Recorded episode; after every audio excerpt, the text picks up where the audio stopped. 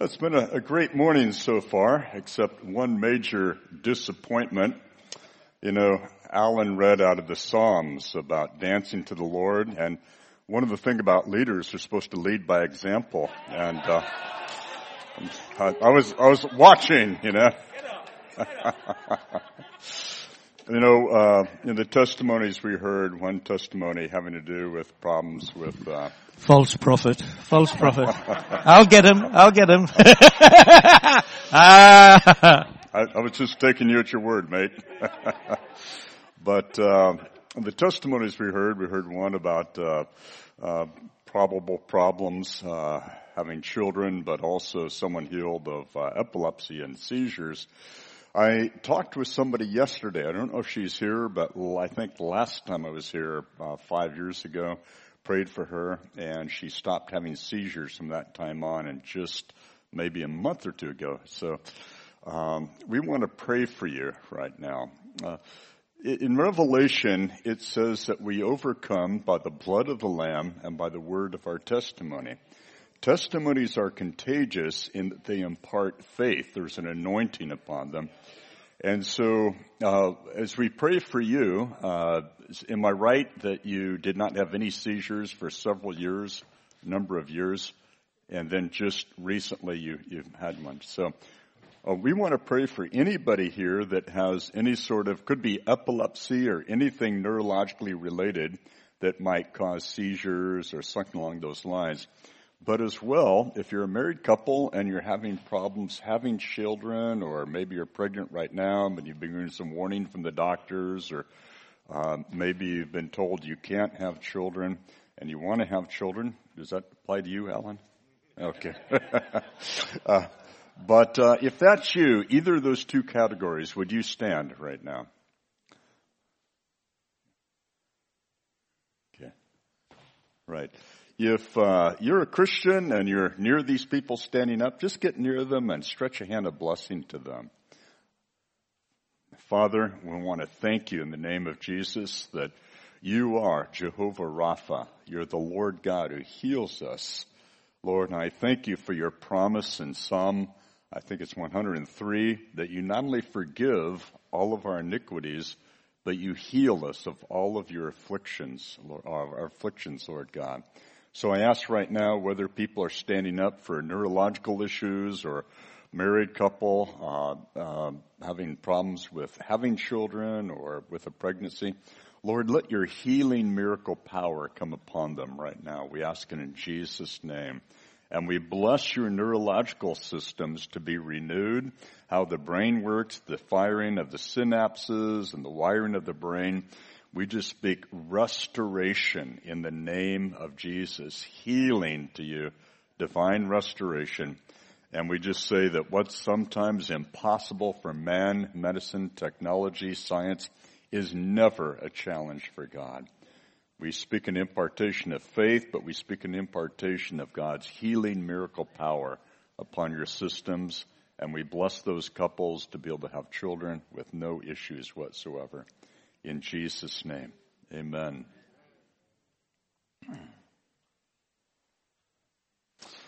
All right. I want to uh, give a message that over the last, I don't know, five years, I've, on occasion, um, I can't, I don't know how many churches I'm with every year. Um, internationally, I'm, uh, on average, I'm on the road about 120 days a year, 140, about, average about 10 to 12 days a month with many different churches. And I've given this uh, message a few times as I felt like the Lord has told me to do it.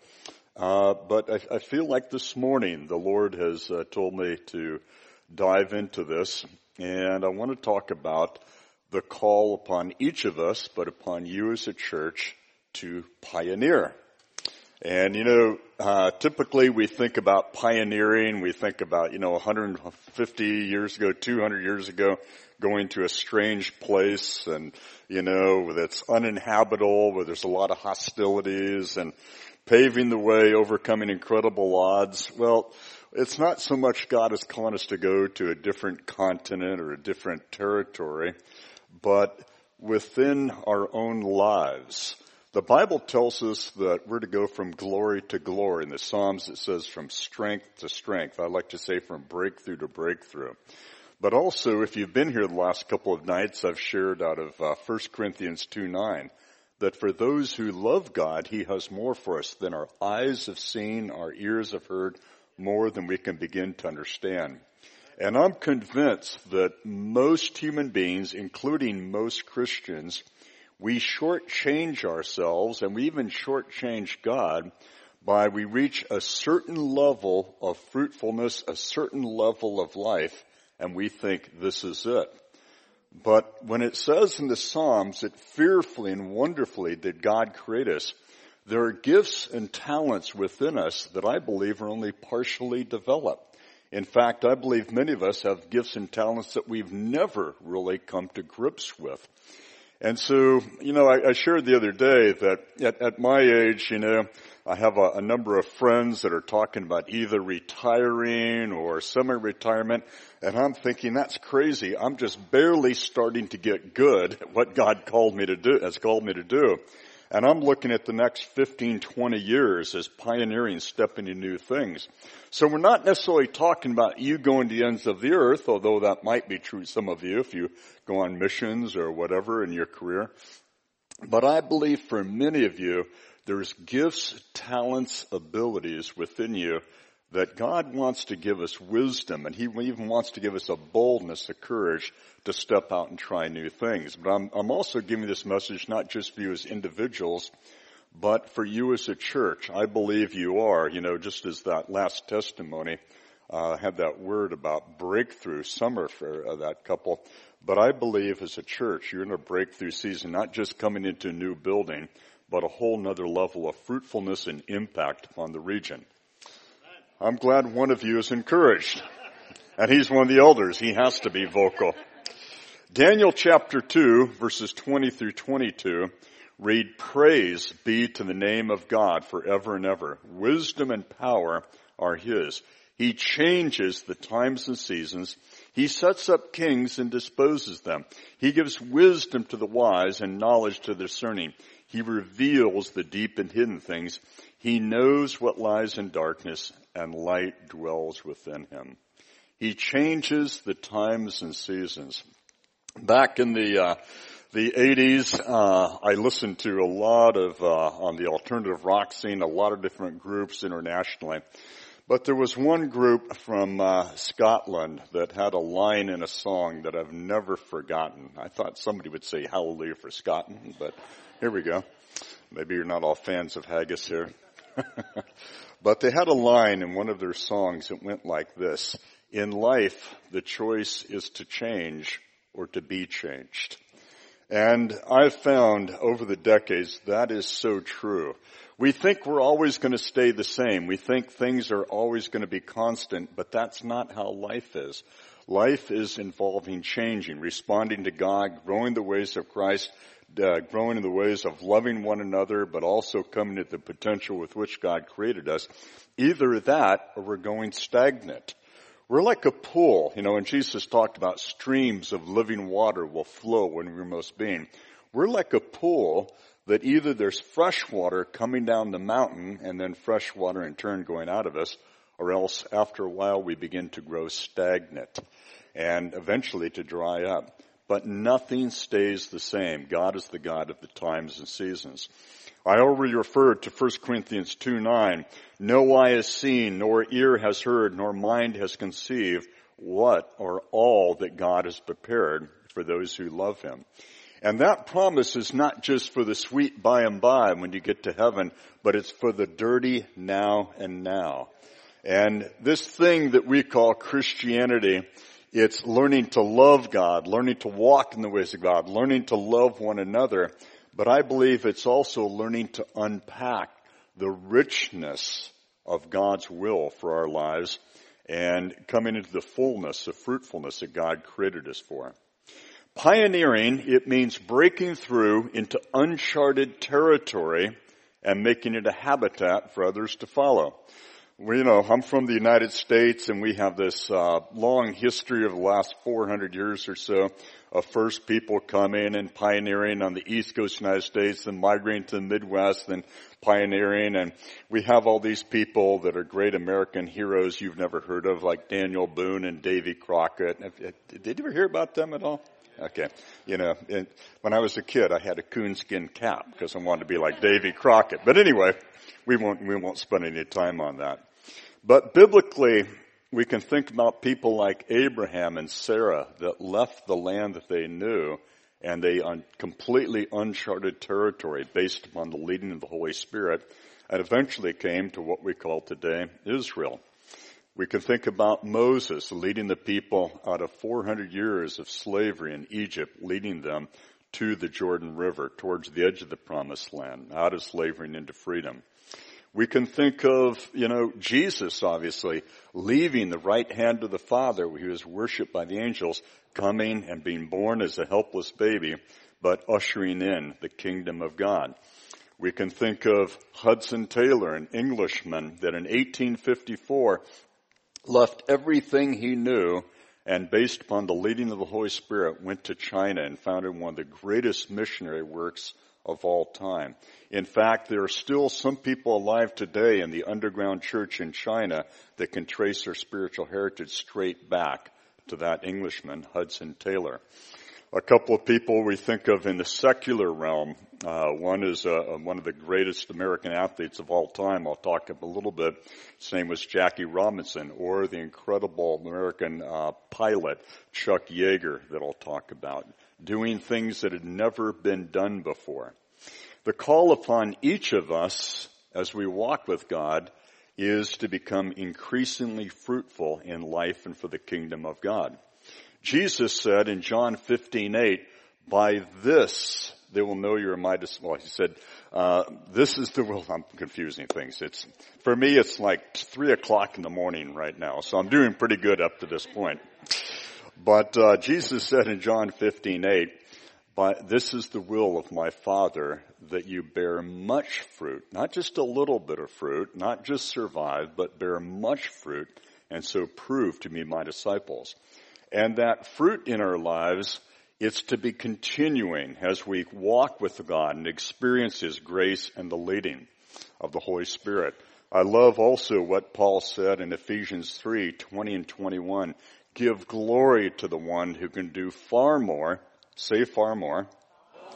Give glory to the one who can do far more than you can think or ask according to his power, the power of the Holy Spirit that works through you. So since you're so excited, I'm going to give you five keys to pioneer breakthrough living.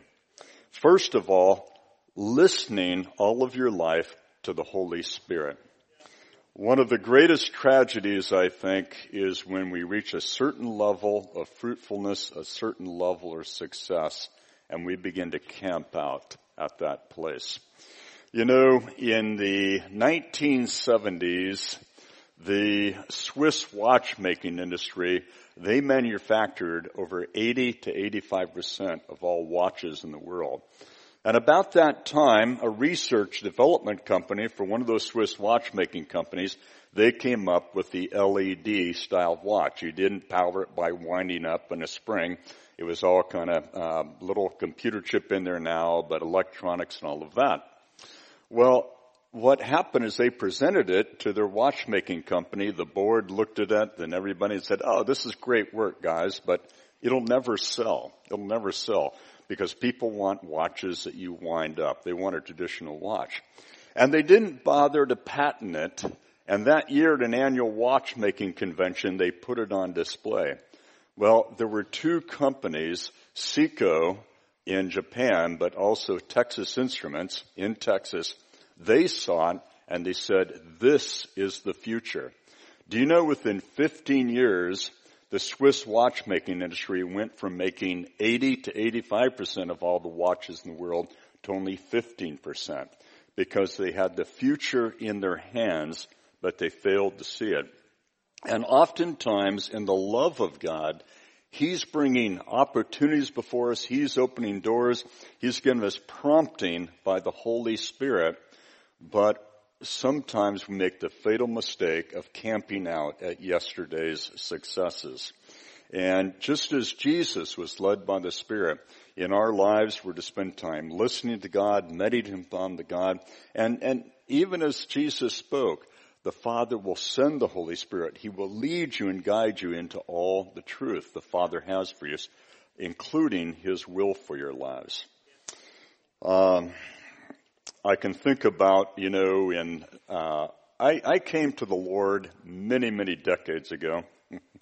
and uh, I came to the Lord in Southern California, kind of the tail end of the Jesus movement. And it was just an incredible time for evangelism because so many people were coming out of drugs to the Lord, uh, alternate lifestyles to the Lord. It was just an amazing time. But uh, I got going with the Lord, got involved in church leadership, began to do some teaching and preaching. And I had come to the Lord in, uh, we were, our church was influenced by the Jesus movement, but as more of an evangelical church, wasn't very open to the gifts of the Spirit. And then I got exposed to the gifts of the Spirit and uh, got involved in a little bit, you know, of prophecy, a little bit, uh, we uh, got baptized in the Spirit, began to speak in tongues. But then we started learning about praying for the sick. And we weren't seeing a whole lot of sick people get healed, but we were really excited about this. And on my leadership team in my church, we were so excited about praying for the sick, we were almost praying for people in our church to get sick so we could practice on them on Sundays. And we were seeing like some bad backs getting healed, bad, bad knees, uh, bad headaches from too long of messages and things like that. But uh, we weren't seeing uh, creative miracles. There's a difference. Both miracles and healing supernaturally are from the Holy Spirit. But miracles are on a higher level. They require more authority because they involve God's recreative miracle power. A supernatural healing is something that over time would get better on its own, but when God releases His healing power, there's a divine acceleration that happens very quickly. But a miracle involves His recreative power, something that cannot be healed over time and uh, quite often through medicine. And we just were not seeing God's creative miracle power. We kept praying and praying and praying and seeking the Lord and, you know, we just, we just, we, we began to wonder, Lord, how come we can't move into a higher level here? And one Sunday morning, as church was winding down, a, a lady about, I don't know, 25, 28 came up to me and she said, my mother is in the hospital. Her colon is destroyed by cancer and they're going to do an operation tonight. They're scheduled about six, seven to start this operation. And, uh, you know, and this was, you know, way back when. This was about 1980, 81 now. And uh, at that time, as far as I know, they were not able to do uh, what they call today reversible colostomies, all that sort of thing. So she was going to be stuck with the plastic bag for the rest of her life and have to exchange that every few years. So this is a life-changing thing, obviously. And she said it's just, her colon's destroyed by cancer. Would you come to the hospital and pray that God would do a miracle uh, before they began to prep her for the operation? So in, in, my heart of heart, I felt like the Lord said, yeah, I want you to go. So I arranged for two friends and I to meet her at the hospital about four o'clock. And I went home from church and I spent an hour and a half just ardently seeking the Lord. And I said, Oh God, you know, we've seen you heal a few bad knees, bad backs, but we have not seen a creative miracle.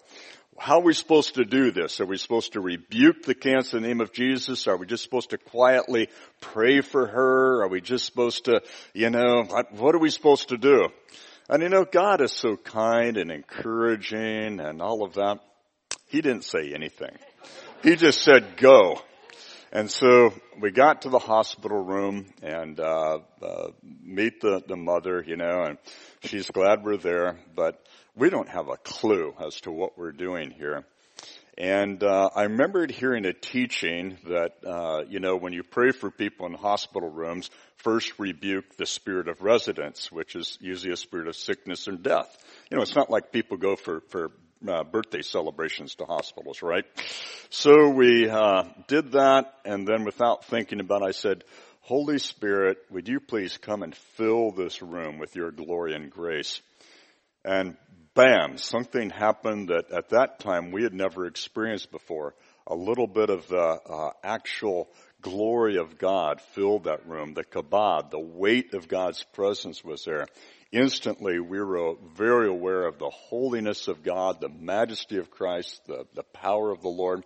And my two friends and I, we got down, literally got down our knees and worshiped the Lord for about 20 minutes. It was just such a heavy presence of the Lord. And uh, this heaviness, after a while, lifted. We stood up, and then we prayed briefly for the woman. Uh, not a very long prayer, and I, I looked at her and I said, "You know, God has been here, and His manifest presence has been here. Whatever He's going to do, He's done."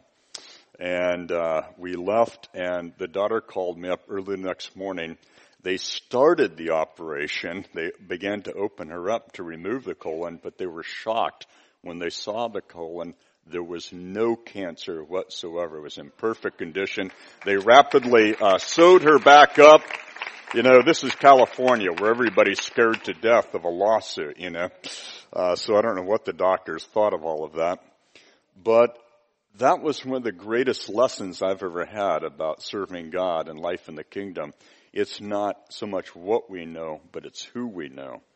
And we're called to be continual students of the person of God, listening to the Holy Spirit as well as His Word. The second key for breakthrough pioneer living, you're going to love this. It's honoring God's delegated authority. In the Western world nations since the 1960s, we have increasingly become an anti-authority people. We don't like anybody telling us what's up not with the government. Well, actually, today people do like the government, but that's another message. But uh, you know, we, we we don't like anyone telling us if we're messing up, if we're out of line here or there. We just want to make everybody feel comfortable with the false comfort. I mean, you know, the reality is, what kind of oncologist would it be if you began to have pains in part of your body and you went to him and he did tests and he found cancer, but he didn't want to tell you you had cancer because he didn't want to upset you? We would say that's a terrible doctor. But we've got to be that part of a society. We cling to a false comfort and, and it ends up in many ways dishonoring authority. We just want to do what we want to do. Um, I referred to Jackie Robinson. Jackie Robinson made absolute history in the United States in 1947. Jackie Robinson was an African American and up to that time in the major leagues of baseball, you know, baseball's kind of like cricket except it only lasts about two or three hours, not two or three days. Yeah. It's like a friend of mine said he went to a cricket match one time, he couldn't tell when it started or when it ended. And that's about all I'll say there. But, uh, But uh, uh, African Americans were not allowed to play in the major leagues of football, baseball, basketball.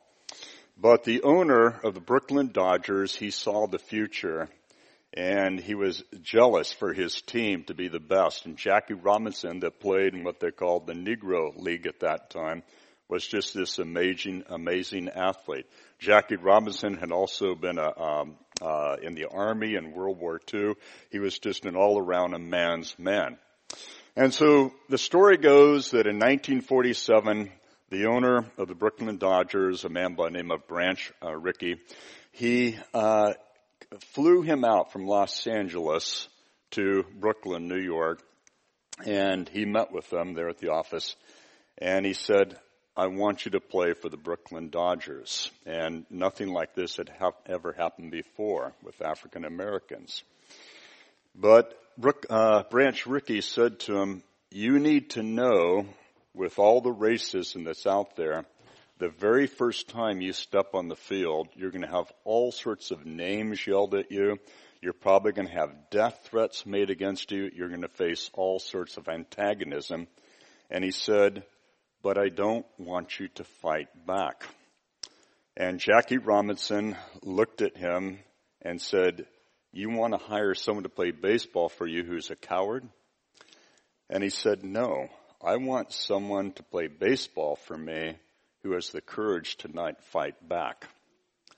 Jackie Robinson was a man's man. He'd been, as I said, he'd been in the army in World War II, fought in uh, Europe against the Nazis. He was this great athlete. He was not afraid to mix it up. He was not afraid to go toe to toe with somebody.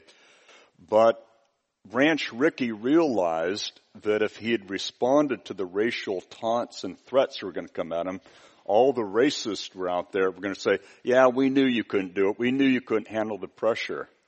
And so uh, uh, Jackie Robinson processed this, and he said, "You're right." And what happened was he paved the way. He pioneered.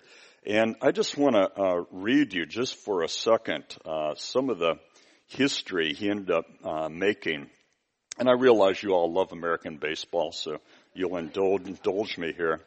But during his 10-year Major League Baseball career, Jackie Robinson won the inaugural Rookie of the Year award in 1947, was an All-Star for six consecutive seasons, won the National League Most Valuable Player Award in 1949, and he played in six World Series, including the, the Dodgers winning in 1955.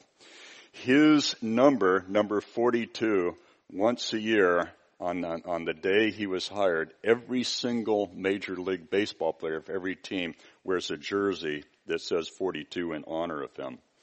But the greatest thing was what he pioneered for others. Within just a few years, especially starting in baseball, but all the other sports, African Americans were hired. He paved the way. And, you know, but the point is, he had to learn in his heart of hearts, even though he was a very tough, strong individual, he had to learn a new way of responding to adversity.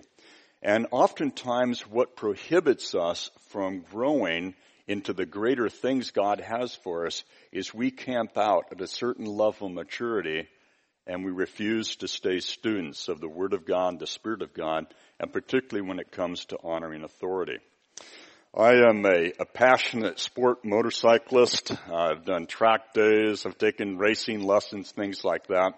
And in Southern California where I live, we have a lot of great mountains to get up with a lot of great curves to uh, wrap your bike around. And I had a revelation years ago that when you see a, a sign approaching a corner, a tight curve that says 25 miles per hour, maybe that's, I don't know, 40 kilometers an hour, that that sign was put there for cars, not for motorcycles. My problem has been I've encountered four policemen who have not had that revelation. Every time, and what I'm about to tell you just drives my wife crazy. Every time I've been pulled over for the police, I, when they approach me and they ask that magic question, sir, do you know why I've pulled you over? I say, yes sir, yes ma'am, I absolutely know why you've pulled me over. And I have my license, my registration, my insurance papers in hand. And every time I've been let off with a warning. The last time I got pulled over, about a month after that, I was sitting at LAX International Airport flying off to Asia and I'm sitting there in the layover and someone leaves a, a, copy of the Los Angeles Times newspaper there so I picked up, started reading it. Lo and behold, I come across an article woman, written by a woman police officer about what to do when you're pulled over by the police. I thought, bingo, I need to read this. And she said, even I, a police officer, when I'm in my plain clothes driving my own car, if I end up being pulled over by a police officer, I'm nervous. It's our human nature to be nervous in those situations. But she said, I and most of the officers I know, now this may not be true in Britain, I don't know, but she said, I and most of the officers I know were actually looking for reasons to just give a person a warning, to just let them off lightly. But if people argue with us, if they become hostile to us, if they begin to give us lip, we look for excuse to give them everything we can possibly give them, to write them up and throw them in jail for the rest of their lives. Well, she didn't say that. But you see, even police officers, and obviously, you know, there's uh, uh, people in all areas of authority that sometimes misuse authority and become abusive, things like that. But the Bible tells us to honor authority. They've been put there for a purpose. And I have seen so many men and women in the body of Christ really fail to grow in their God-given destiny because they refuse to honor authority. Turn to the person next to you and say, he's talking about you, not me.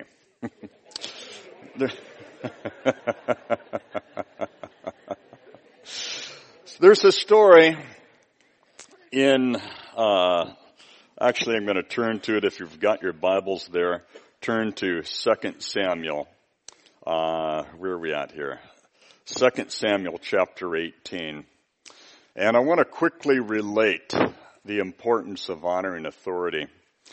Because this is, we, we, you know, not you, but the person next to you. You know, there's so much pride, you know, in life. We just want to do what we want to do. And what has happened here, if you know the history of King David, his son Absalom pulled a coup against him and stole the heart of a lot of the army and the city of Jerusalem. And David, with a small portion of the army, had to run, flee for his life. And Joab, who was the commander of David's troops, went with them. And they found kind of like a mountain stronghold, a, safe, secure area to leave David in. And then Joab, with the troops that were still loyal to David, went into a, a plain, a valley, a battlefield, and confronted um, uh, Absalom and the rest of the troops. And Joab and the smaller army loyal to David, they actually won the battle, won the day. And in those days, you know, uh, how they communicated over long distance, they had official runners. Those run, you know, we think a marathon, 26 miles, whatever that is in kilometer. Those official runners, they could run two or three marathons nonstop. They were just incredible. They were the official messengers. And so it says in verse 19 of 2 Samuel 18, then Ahimaaz, the son of Zadok said to Joab, let me run and carry news to the king that the Lord has delivered him from the hand of his enemies. And Joab said to him, you are not to carry news today. You may carry news another day, but today you shall carry no news. So I want you to hold on to that. Joab did not say to him, you will never run, you will never be a messenger, but just not today. And, you know, I have seen uh, in the body of Christ all over the world, from Cape Town, South Africa, to Helsinki, Finland, to Los Angeles, to Toronto, I've seen very gifted men and women that have so much potential and aptitude, God-given abilities in their life, but they only reach a certain level of breakthrough, a certain level of promotion, however you want to look upon that, a certain level of fruitfulness, is because they are anti-authority in their heart of hearts. Could be anti-authority to a boss, an employer, could be anti this, could be anti a pastor, a leader. But you know what? The reality is, whether we want to admit it to ourselves or not, we all need people in our lives that from time to time can look at us and say, I love you, but you've got some issues to work out. And sometimes God makes us wait, even though we may have a burning vision within us that may, we know is God given. We see the training, we see the potential, we say, now's my time. But sometimes there's people around us say, you will have your time, but not yet. And if we run prematurely, we can mess that up. And so uh, Joab turned to the official messenger uh, that they called the Cushite, said in verse 21, go, run to the king, give him the news. But in verse 22, then Ahimaaz, the son of Zadok, said again to Joab, come what may, let me also run after the Cushite.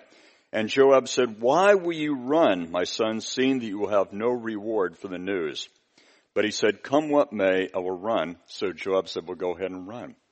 And I can tell you, pastorally speaking, that so many times over the last 30, 40 years in ministry, there's been someone we've discipled, someone that we've mentored, someone that we've raised up. Now is my time. And we say, yes, I see the calling. Yes, I see the call of God. Yes, I see the aptitude. But there's a few things God wants to teach you and train you to say, no, I'm going to do it now. And you just can't stop people. You can't control people. You know, God doesn't call us to do that. Well, what happened was this young man that Joab said, you will run, but not today. He actually was such a gifted runner, even though the official muster had a head start. he caught up with them and passed him and he got to David first. And he said, Your Highness, you've won the day. The kingdom's restored to you. But see, that was just half the news because even though Absalom had brought a rebellion, David still had a love for his son and said, well, how was it gone with my son Absalom? And he said, I don't know. And David said to him, stand over here and be still. And then the official messenger came and he said, Your Highness, the kingdom's restored to you. And he said, How was it with my son Absalom? And he said, Your Highness, I'm sorry, your son is dead. He had the full news. And the point is that sometimes we only have a part of what God wants us to carry. This could be your career, it could be your ministry, it could be relationships. You know, uh, one thing I know about my life, I've always been a slow learner. If other people, kids in school got things at nine years old, I got them really good when I'd be 11 or 12 years old. I've always been a slow learner. And, you know, when I was about uh, 21, 22, uh, in the Christian circles I was in, I had about five or six good friends. We're all in varying levels of leadership in a couple of different churches. All my friends were getting married. And, uh, you know, what was even more frustrating was some of them married the very girls I had dated, who after a month or two dropped me and dated these other guys got married. And after a while, I began to think, what am I, chopped liver, you know? And, you know, I ended up getting married about four or five years after most of my friends, but I could tell you, that at that time I had no idea that the Lord would have me traveling, you know, 120, 140 days uh, a year, and I've been doing this uh, for 41 years now. I started when I was three years old. But I can tell you what my, when I look at my uh, my family, my three children, my two daughters that are now about 35 and 33, my second daughter is getting married in a couple of months, and my son 28 years old. I look at how healthy our kids are. They all love the Lord, you know, and the blessings upon us. That God had me wait to meet a wife that was going to be perfect for the stress of having a husband gone 120 days a year or more, 12 days a month. And I can tell you there's been times when I've been the other side of the world. My wife has had two kids to take care of and had to take the third to the emergency ward and just all sorts of things. There's been times, especially early on in ministry, when the finances weren't there to pay the mortgage into the month. And I'd be praying the other side of the world. She'd be praying, said, okay, Lord, we're just going to trust you. And miraculously, God would do things. But although the other women that I had dated, the, the girls at that time, you know, they were godly young women. They had great personalities they weren't bad looking. But, you know, uh, although they would have made in many sense a good wife, God had someone very specific and it took a while for him to prepare me for her and her for me. And sometimes, you know, when uh, people are telling us, no, it's not time yet, we don't want to hear it, but sometimes it's exactly what we need to hear. Are you still alive? Great. With the right church. Some churches hate that message. Not you. The third is believing God despite the outward situation. Proverbs 3 5 says, Lean not to your understanding, but trust the Lord with all of your heart. When God is leading you in a specific area and wisdom is found in a multitude of counselors, you've talked to people you trust to get spiritual wisdom and maybe mentors in that area, things like that. It could be that all the odds are against you, but you believe God, what you're seeing with the eyes of your heart, not the eyes of your head. Chuck Yeager, he was, of all the American Air Force pilots in World War II, he was the most successful by far. He shot down more Nazi airplanes than anybody else. They say that Chuck Yeager's secret was he had incredible eyesight. What most of us consider good eyesight is 20/20. He had like 20/10. He could see at 20 feet what most of us can see at 10 feet. They say he could see above the clouds, he could see sunlight glinting off an enemy aircraft 50 miles in the horizon. So he was always on top of the problems before it even got there. The parallel of that is do we have eyes to see in the Spirit? Do we know the times and seasons God has us in?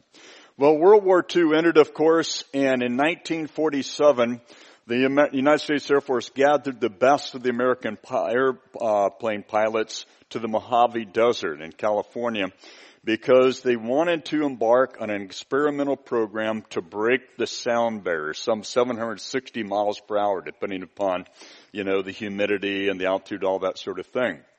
It had never been done before. And on top of that, they did not have the technology to make planes safe enough to travel that fast.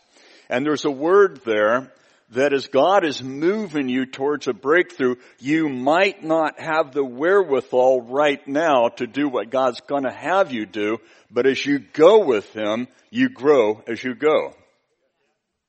Mark, that was a brilliant point you just made. Do not be discouraged by the blank looks on those faces. Let me say that again. What God is calling you to do in the future, you might not be geared up, you might not be fit for right now, but as you go with God and by faith move towards that, you grow as you go. And so they literally had uh, planes falling apart, rivets popping out, they had pilots die because they did not have the technology for the theory but they kept building better and better planes. And Einstein's theory, and let me back up and say this, that as they got closer and closer and closer to uh, breaking the uh, sound barrier, there was greater and greater resistance. When God calls you to do things you've never done before, the closer you get to the threshold, the more resistance you will have for two reasons. One, you're moving in uncharted territory, but two, the devil does not want you to be successful in life and he will bring greater and greater resistance against you. And so all they had to go on in the face of this growing resistance was Einstein's theory of relativity. Einstein had postulated this theory that if the sound barrier could be broken, at that point all the resistance will be gone. That's all they had to go, a theory of man. Let me tell you what you have to go on. What was already referred to this morning is the promises of God. Some 3,000 verses of blessing the Bible that as the worship leader said are yes and amen in Jesus Christ. What you have to base your life in is far greater than a theory of man. It is rock solid for eternity. Three of you are excited. We're getting momentum here. So, one day Chuck Yeager was up in the latest and the greatest plane, and he's getting closer and closer, but he said the vibration was so dramatic, the whole plane was shaking so violently, it took both hands to hold on to the rudder and he's calling down and says, it feels like everything's about to fall apart. And they call back and said, call it off, Chuck. They didn't want to lose another pilot, especially the great Chuck Yeager. They did not want to lose another plane. But Chuck Yeager believed in Einstein's theory, so he gave it even more gas. And then he called down a few minutes later and said, Einstein was right. All the resistance is gone. Today, all over the world, planes get up daily, you know, and break the sound barrier. We don't think anything of it. But one person dared to break through based on a theory of man. But as I said, the promises of God, and as God said in the Old Testament, He's not a man that He should lie. They are absolute and you can base your life on them. Fourth, we all need to learn that God's grace is more than sufficient. When God is calling you to do things you've never done before, you may think this is outside my personality, this is outside my skill set. You know, when I was about 23, 24 years old, I'd been a Christian for seven years at that point. I was involved in some areas of leadership. But when God made clear to me He wanted me to uh, have a career of preaching, I must have thought, God, you must really dislike me. Let me tell you why in my school years, uh, my father, my father was actually in the Air Force. He was a test pilot and a fighter pilot. But we had moved nine times during my school years, and two or three of those moves had been in the middle of the school year. I don't know if you've ever moved in the middle of the school year, but it is rough. You are John, one person here. It is, you are Johnny come lately, the new kid on the block, and I can remember on two of those times getting on fist fights my first day of school. So number one, I'm an introvert by nature. which means don't ask me for a cup of coffee, you know, after the meeting tonight. No. But secondly, I was afraid of people. Uh, so afraid of my peers that when I was in high school, like ninth, tenth grade, and I had to take mandatory speech class, there were several days when I was scheduled to give a speech, I would ditch school that day. I'd walk off from home saying, see you later, mom, and I would just go hide out somewhere. I was scared to death of standing in front of people and speaking. And then the Lord called me to start preaching. And I can remember, you know, um, it didn't happen overnight, but about uh, seven or eight years after I'd begun our ministry, our international ministry, I'd end up preaching before a crowd of about 10,000 people. And I realized not only had God set me free from the fear of standing up in front of people, but I really enjoyed. I derived life and energy from talking to people about Jesus and the purposes of God for their life. And it is typical that the devil will try to wound you in the very area that God created you to excel. That's a good point, but you don't seem very impressed. Maybe I need to say it again. The devil will try to wound you, or has tried to wound you, in the very areas that God has created you to excel. The apostle Paul, when he was praying against the ongoing persecution, he'd been beaten so many times, he'd been stoned, he'd been locked up, he'd gone through so much persecution. He prayed about that persecution, I believe, in 1 Corinthians 10 and 11, 12. But he prayed and the Lord said to him, my grace is sufficient for you for power, my power is perfected in your weakness. Paul said this strange statement then, most gladly therefore will I rather boast about my weaknesses so that the power of Christ may dwell in me. That doesn't make any sense. We think about boasting, we think about boasting about our strengths, our accomplishments, our prowess, our abilities. But Paul said, no, if I'm going to boast, I'm going to boast about my weaknesses because my weaknesses give me reason to lean into God. One of the names in the Old Testament of God is El Shaddai, God Almighty. One of the ways you can think about El Shaddai is the God who will do for you what you cannot do for yourself. And as God calls you to do things you've never done before, as He opens up doors and maybe some challenges thinking, ah, oh, I can't do that. But in your heart of hearts, you have that internal witness God is calling you and people around you saying, yeah, I, I think I see this potential in you. As you work towards that, as you lean into God, you find He gives you grace, strength, the ability, the stamina to go forward. Eight of you are excited. We've got so much momentum here. The last thing I want to say about a key for pioneer breakthrough living is faithfulness. We live in a society today in the Western world in cultures that we do not value faithfulness. Not we, but the church meeting down the road. We put a low value on faithfulness in marriage, a low value on faithfulness to employers, employers to employees, and we're just we're, we're such a, a, mixed up people. We're suffering so much from rejection. We're desperate for acceptance. We go from this to that and that to this, and there's very little stability in life. One of my main motorcycle riding partners in San Diego, a guy by the name of Chris George, he owns two car dealerships in East San Diego where we live at. And he says for the last 10 years, his biggest challenge is getting employees that want to go the distance. I said, what do you mean going the distance? And he said, we get a new employee and we put him in a basic position there at the, at the, in sales or in the garage or whatever or maintenance, whatever. And they all want to be an executive within six months. And as we outlined to them, there's a process here of growing in ability, growing in responsibility, that's when the promotions come and so many people just, they just don't want that anymore. But you see, when Jesus, in the parable of the stewards and the talents in Matthew 25, he put a great value on faithfulness. To the one um, uh, servant, the master had gone on this journey. He entrusted him with five talents. Now, talents at that time meant a measure of money, but let's say it's, let's play in the English language, say it's an ability God gives you. To one he gave five, to one he gave two, and to one he gave one. And he went on this long journey. And when he came back, he called for an account of those abilities. And this is actually a prophetic picture of the judging of the saints in heaven when God calls us into account for the abilities and opportunities he's given us. It's not a matter of getting into heaven. That's guaranteed because of Jesus, but it's a reward for what we've, uh, we've served him in faithfulness. And so he said to the one who'd given five to, what have you done with those five talents? And he said, master, I doubled it.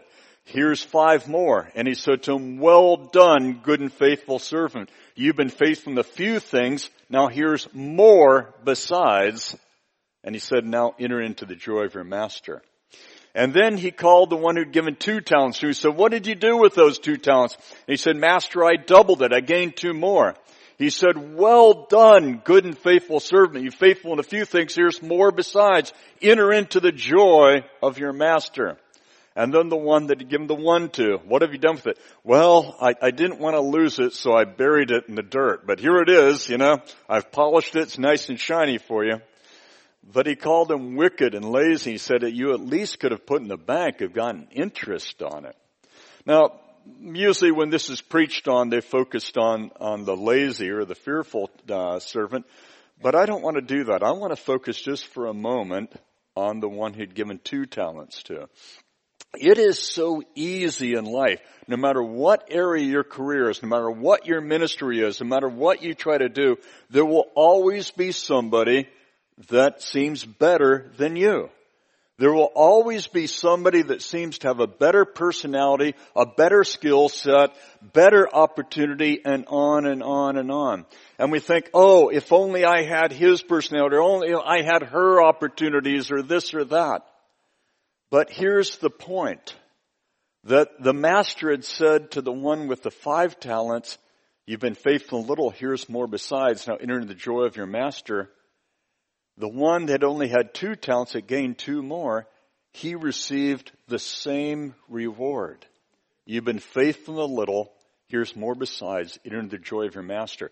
He was not expecting the same level of return from the one that given the two talents to the five. So let's say in your lifetime you lead about 68 people to Lord Jesus Christ. You're standing the judging the saints, you're feeling pretty good about yourself. Yeah, I've got my 68 souls. And then you realize that Billy Graham is right ahead of you in line who's led his 68 million to the Lord, you know. All of a sudden, you know, but see, the deal is God has not given you the same calling, the same anointing, the same opportunity as Billy Graham. If you are faithful with what God gives you to do, no matter how you think you compare to somebody else, your reward is going to be great. The reward's the same.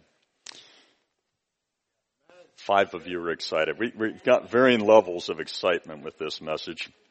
Two traps which can rob you of pioneer living is allowing yesterday's good to rob you of tomorrow's great. I already referred to that.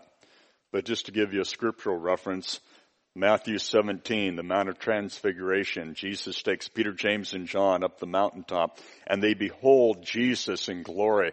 And as well, Moses and Elijah, the two great heroes of the Hebrew people, are standing there talking with Jesus. Peter pipes up and he says, Lord, it's good that we're here. Peter's saying, you know, that's not a bad meeting, you know, seeing Jesus in glory. But uh, he said, it's good that we're here. Let us build three tabernacles, one for you, one for Moses and Elijah. See, what Peter wanted to do was to commemorate the event. But it says that while Peter was still speaking, a cloud came down that the Father used to kind of personify himself, and the Father spoke out of that to Peter, and he interrupted and said, Peter, this is my son. Listen to him. In other words, he was saying, Peter, I don't want you to make a monument to the breakthrough even of five minutes ago. Some of you have been in churches that maybe in the 50s, 60s, 70s, whenever they had a massive move of the gospel, that they experienced huge revival. But some of them have made a monument to that time. And you walk in that church, you almost feel like you're in a spiritual museum, don't you? You see, God calls us every day of our life to stay current with the current. Internationally, over the last 40 years, I've had the privilege of being involved inter, uh, globally with five different revivals, ranging from Southeast Africa to Toronto, Canada to California. I've, I've been involved in some amazing things, but I want to tell you, although I can look back with excitement over what God did that time, my focus is on what's to come. I believe we're headed to one of the greatest outpourings of the Holy Spirit in Western world nations than have ever happened before. And, you know, um, again, you know, so many of my contemporaries are talking about retiring. I'm thinking, baby, I'm not even in third year gear yet, you know. We gotta crank this thing up. So we cannot allow yesterday's good to rob us of tomorrow's great. And the other thing that I already mentioned is not comparing ourselves to other people. Realize that when God created you, just as David said in Psalm 139, he did, he did it in a fearful and wonderful way, meaning he created you with great intention and with great uniqueness. And it's a blessing to know if you get too unique, we have counseling to help you out. he didn't create you to be like anybody else. He didn't create you to walk the exact path of anybody else. We live in this culture day that has such an unhealthy focus on conformity. But uh, God has created you to be a unique reflection. And so I can look at, you know, what God has had me do over the years. It greatly upset my, my mother, my uh, my uncle that owned this big seafood business that my grandfather from Sicily had started in California in the 40s, and I was involved in. I was working there as a teenager in the summers, and I uh, was working there while I was going to college, and they were expecting me to base my my whole life there, and and I even I was thinking, you know, I can be in church leadership, but still make some really good money, you know, because I have a birthplace in this family. And then about a year after my wife and I were married, the Lord said, I want you to walk away from that because I'm going to be doing something different in your life and you're not going to be available to be here as much as you need to. Uh, that was a struggle because it was a good income, a great future promise of an income. My mother got angry with me. My, my uncle got a little bit frustrated with me. But my dad, the Air Force pilot, he wasn't even a Christian. He said, go for it, Mark. he had that spirit of adventure. So, pioneering, it's not just for you, it's for others. Because historically, as we think about a pioneer, they would go into a hostile foreign territory. They would kind of tame the territory and make it safe for others to follow and inhabit. We can think of, when was it? 1954, Oxford, England the, I've told you these American stories. I had to throw you something about the UK. But uh, Oxford, England, for five decades, the leading track coaches in the world had been working with the fastest runners in the world to break the four minute mile. Didn't happen in the 1910s, the 20s, the 30s, the 40s. There were even a few track coaches who were thinking maybe it's physically impossible. Maybe the human body, even a finely trained athlete, is just not capable of the resistance to break the four minute mile. But then, as many of you know, in 1950, uh, 54, Roger Bannister he broke it near Oxford, England. He ran it in like three minutes, 59 point something seconds. And we think, wow, that's incredible. No, here's what's incredible. His record only lasted 47 days. Within three months of him breaking the four minute mile, three other athletes actually beat him. Why? Why after decades of no one breaking it, one person breaks that and all of a sudden three more go on to break it shortly after? Is because when you have a testimony of overcoming odds in your life, not just the testimonies we heard today about physical healing, but when you have goals that you pray for, you work for, you train for, you give yourself to, and you break into the blessings of God, no matter how long it takes, that testimony is contagious it imparts faith. We can think of Mount Everest. So many uh, mountain climbers had died trying to climb it, but then in 1953, Edmund Hillary and Tenzing Norgay, the uh, Sherpa from the Himalayas, they climbed it. And now we think nothing. We hear stories all the time. You know, in America, I'm sure same in England, we have high school athletes every year that break the four minute mile. Why? Because someone pioneered something. I was prophesying over a couple, I think Friday night, but I want to, the phrase I gave them, I want to give to you as a church. It's time to put the adventure back into the venture of Christianity in the career path God has for you, which will end up being your sphere of influence for the kingdom of God, your involvement in church, serving one another, growing in the spiritual gifts, growing in the unique talents and abilities that God has given you. He's calling you to pioneer, not just reach a certain level of financial success or a certain level of notoriety. I think one of the saddest things I've seen the body of Christ in churches around the world a church will reach a point of maybe 500, 5,000, and they think we've arrived. No. We're called to go, as Paul said, from glory to glory, or as David said, from strength to strength, or as Marc Dupont likes to say, from breakthrough to breakthrough. So, there you go. Let's all stand. Across the street, sounds funny, across the street in the other building, um, I don't know if they have any of my books left, but one of my, the last book I wrote a few years ago is called Breakthrough in Times of Breakdown and is very appropriate for this time frame we're in in world history. But one of the other books that I know they do have a few copies of that I would strongly recommend is called Becoming the Friend of God because it's the heart of God that we not only know Him as our Heavenly Father, as our Lord and our Savior, but as Jesus said, a greater friend has no one than one who lays down his life.